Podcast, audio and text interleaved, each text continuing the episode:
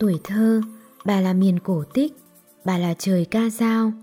Đêm đầy sao, trẻ chiếu ra sân, hai bà cháu cùng nằm, bà ngâm thơ kể chuyện. Bếp lửa, một bếp lửa ấm nồng mỗi sáng. Tinh mơ bà trở dậy rang cơm, ngọt bùi ngô khoai sắn nướng, thâm nồng tình nghĩa của bà. Thời thơ ấu đi qua, thượng thanh khí bao la, bà đi xa, cháu còn tìm kiếm mãi. Trong trái tim thơ, bà là bà Phật sống, bà từ bi như tiên Phật thánh thần, bà thiêng liêng như Bồ Tát ngàn năm. Lên chùa, cháu thắp nén nhang, đốt lòng mình thành khói hương thơm, khói bay lên rời đến nơi bà ở.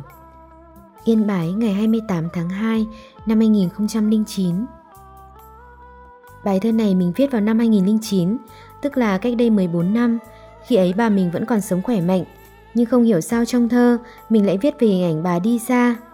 Có lẽ khi ấy mình đã hiểu rằng ai rồi cũng đến lúc ra đi, và cuối cùng thì ngày này cũng tới. Bà ra đi vào một ngày đông ấm áp, bà đi thanh thản trong vòng tay con cháu, khép lại một đời viên mãn. Khi nhận được tin, mình khá bình thản, mình không bất ngờ, không khóc. Bà già yếu rồi, năm nay cũng cấp cứu mấy lần, bà đi lúc nào chỉ là chuyện thời điểm thôi. Mình ăn nốt bữa tối, không để ý thức ăn hôm đó có vị gì. Mình tắm rửa, nhét vài bộ quần áo vào ba lô, rồi bắt chuyến xe sớm nhất có thể để về quê ngay trong đêm. Khi mình về đến nơi thì mặt bà được che lại rồi. Nghe em trai kể, nhìn bà như nằm ngủ thôi. Đến khi bà nhập quan, mình mới khóc ra được. Suốt từ lúc nhận được tin bà mất và trong mấy ngày tang lễ, mình như kẻ mất hồn, như người mộng du. Cảm giác cứ mơ mơ, tỉnh tỉnh, thực thực, ảo ảo. Thấy cuộc đời này tựa một giấc chiêm bao. Khi ngồi cúng thất cho bà, mình nhắm mắt lại, mơ màng. Mình thấy bà cười hiền lành, hàm răng đen bóng, tóc bà búi sau, kẹp ba lá. Bà mặc một chiếc áo bà ba tím, quần lĩnh đen. Hình ảnh bà hệt như những ngày mình còn bé. Bà nhìn mình tươi cười nói, bà đi đây, con ở lại nhé. Bà mình đã quy y cửa Phật nhiều năm rồi. Mình thấy ông đến đón bà, thấy quan thế âm Bồ Tát đến đưa ông bà đi. Nhìn hình ảnh đó, mình chỉ muốn chạy theo bà. Mình không nỡ nhìn bóng lưng bà cứ thế mà đi. Rồi mình hồi tưởng lại những hình ảnh bà ở ngôi nhà cũ của ông bà khi mình còn bé. Hình ảnh một cô bé con thơ thẩn chơi bên cạnh bà. Mình cũng không nhớ rõ hồi bé mình trông như thế nào nữa. Mình nghe văng vẳng bên tai tiếng ru. À...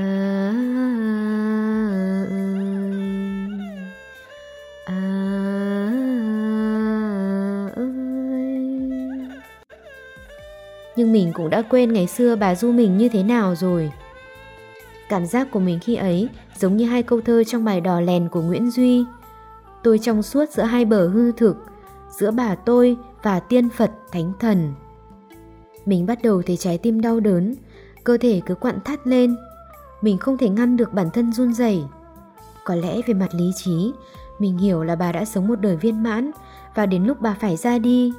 Đâu phải ai cũng có phúc sống thọ và đi thanh thản như thế.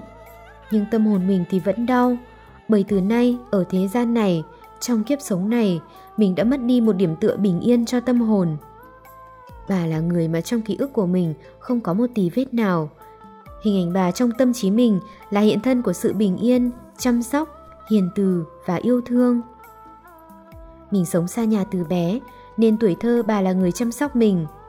Mình hồi nhỏ hay ốm đau sạt sẹo, mình độc máu, nên những vết mũi đốt thường mưng mủ rồi lở loét.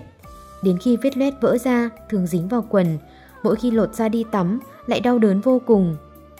Đến khi vào tiểu học thì những vết mụn nhọt biến thành những vết sẹo thâm như hoa gấm, khiến mình luôn phải diện quần dài.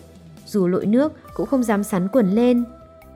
Bà là người đi kiếm lá về đun nước cho mình ngâm chân, tự tay lấy gai hoa hồng thêu từng cái mụn, nặn mủ ra rồi rắc thuốc con nhộng đỏ vào. Hồi nhỏ, bà chăm sóc mình nên còn hiểu cơ thể mình hơn cả mẹ. Chỉ bà mới biết hái lá gì về đun nước ngâm chân cho mình. Ngày đầu tiên mình đi học là bà dắt tay tới trường chứ không phải mẹ. Những ngày mưa, con đường làng trơn và lầy lội, bà mặc áo mưa cho mình, đội mũ cẩn thận, dặn mình chỗ nào lầy thì tháo dép ra cho đỡ bị dính đất, chỗ nào trơn thì bấm ngón chân xuống đường cho khỏi ngã. Nhiều hôm đi qua nhà bạn, thấy bạn được mẹ chải tóc cho, quảng khăn đỏ cho mà thèm.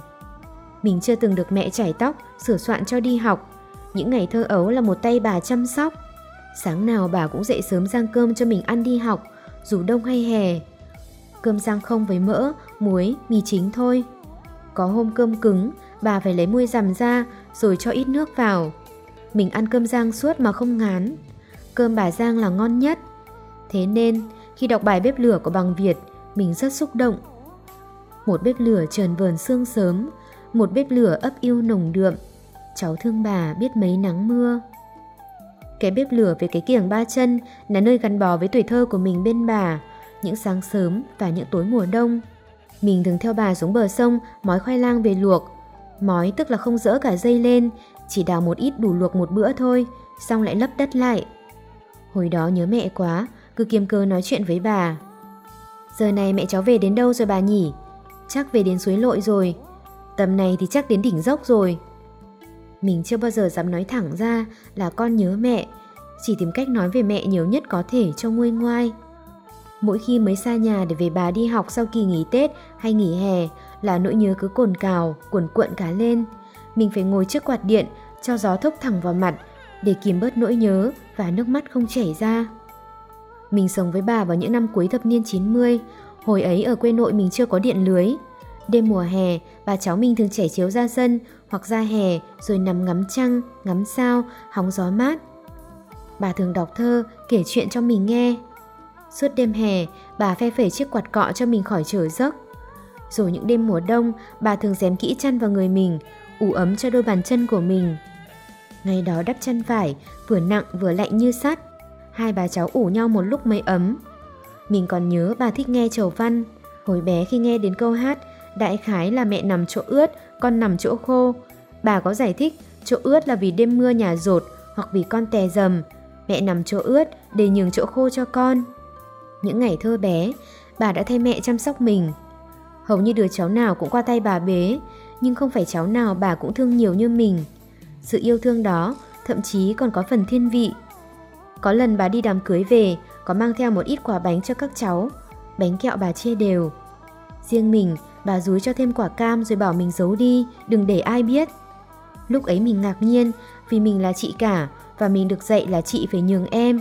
Nhưng rồi mình nhận ra bà đặc biệt thương mình hơn những đứa cháu khác. Có thể vì một tay bà chăm nom mình khi còn bé, cũng có thể vì thấy mình xa bố mẹ từ nhỏ nên bà thương hơn chăng? Hồi đó mình làm mất tiền mẹ cho, bà không chỉ dỗ dành mình mà còn đưa mình tờ 20 ngàn. Đến hôm hai bà cháu đến nhà cô mình chơi, bà mới hỏi 20 ngàn hôm nọ bà đưa đâu? Về lấy để mua cho em gói kẹo. Lúc đó mình mới biết là bà đã đưa cho mình tất cả số tiền bà có vào thời điểm đó. Bà thương mình như vậy, nên việc phải rời xa bà vào kỳ 2 năm lớp 7 là điều khó khăn với mình. Lúc ấy bà mới mua cái chăn nhung mới, loại chăn này đắp vào thì không bị lạnh như chăn vải. Bà buồn rầu bảo, biết vậy bà chẳng mua chăn mới làm gì. Mình càng lớn, càng đi xa hơn, những lần về thăm bà càng ít lại.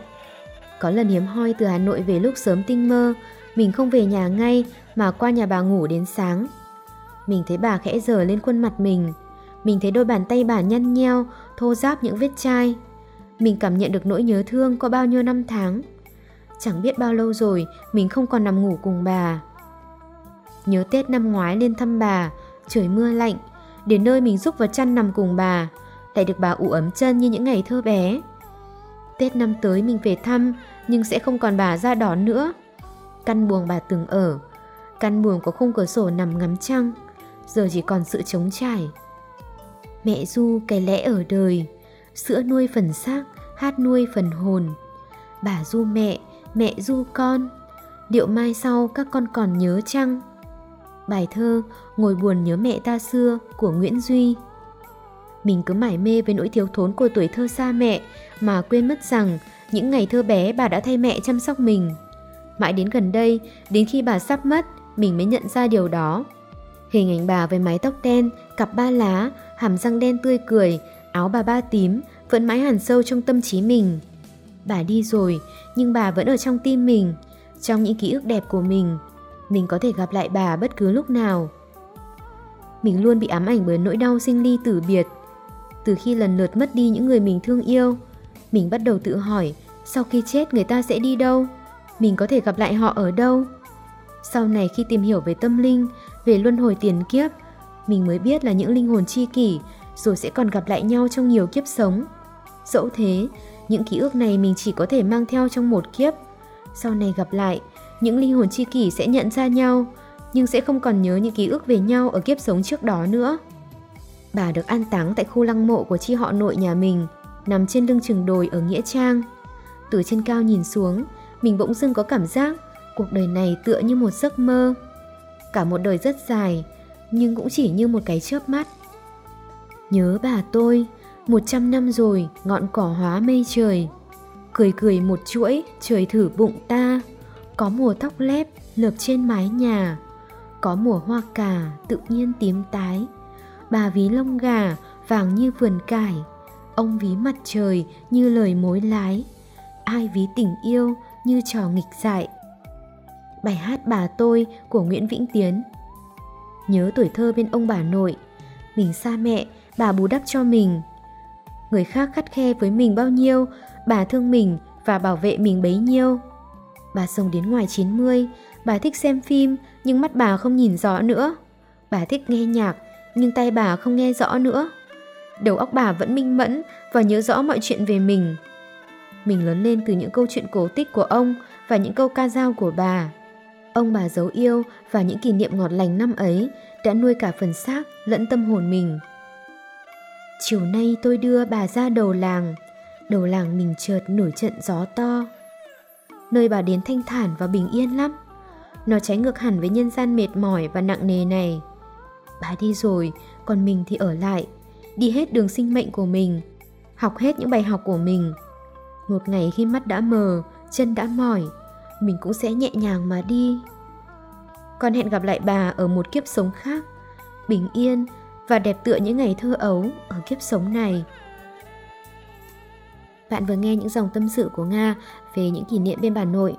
Nếu các bạn quan tâm đến những gì mình chia sẻ, các bạn có thể theo dõi I Am Nga Podcast trên những nền tảng nghe podcast phổ biến như Spotify, Apple Podcast, Google Podcast, YouTube. Các bạn cũng có thể đọc những bài viết của mình trên trang blog iamnga.home.blog.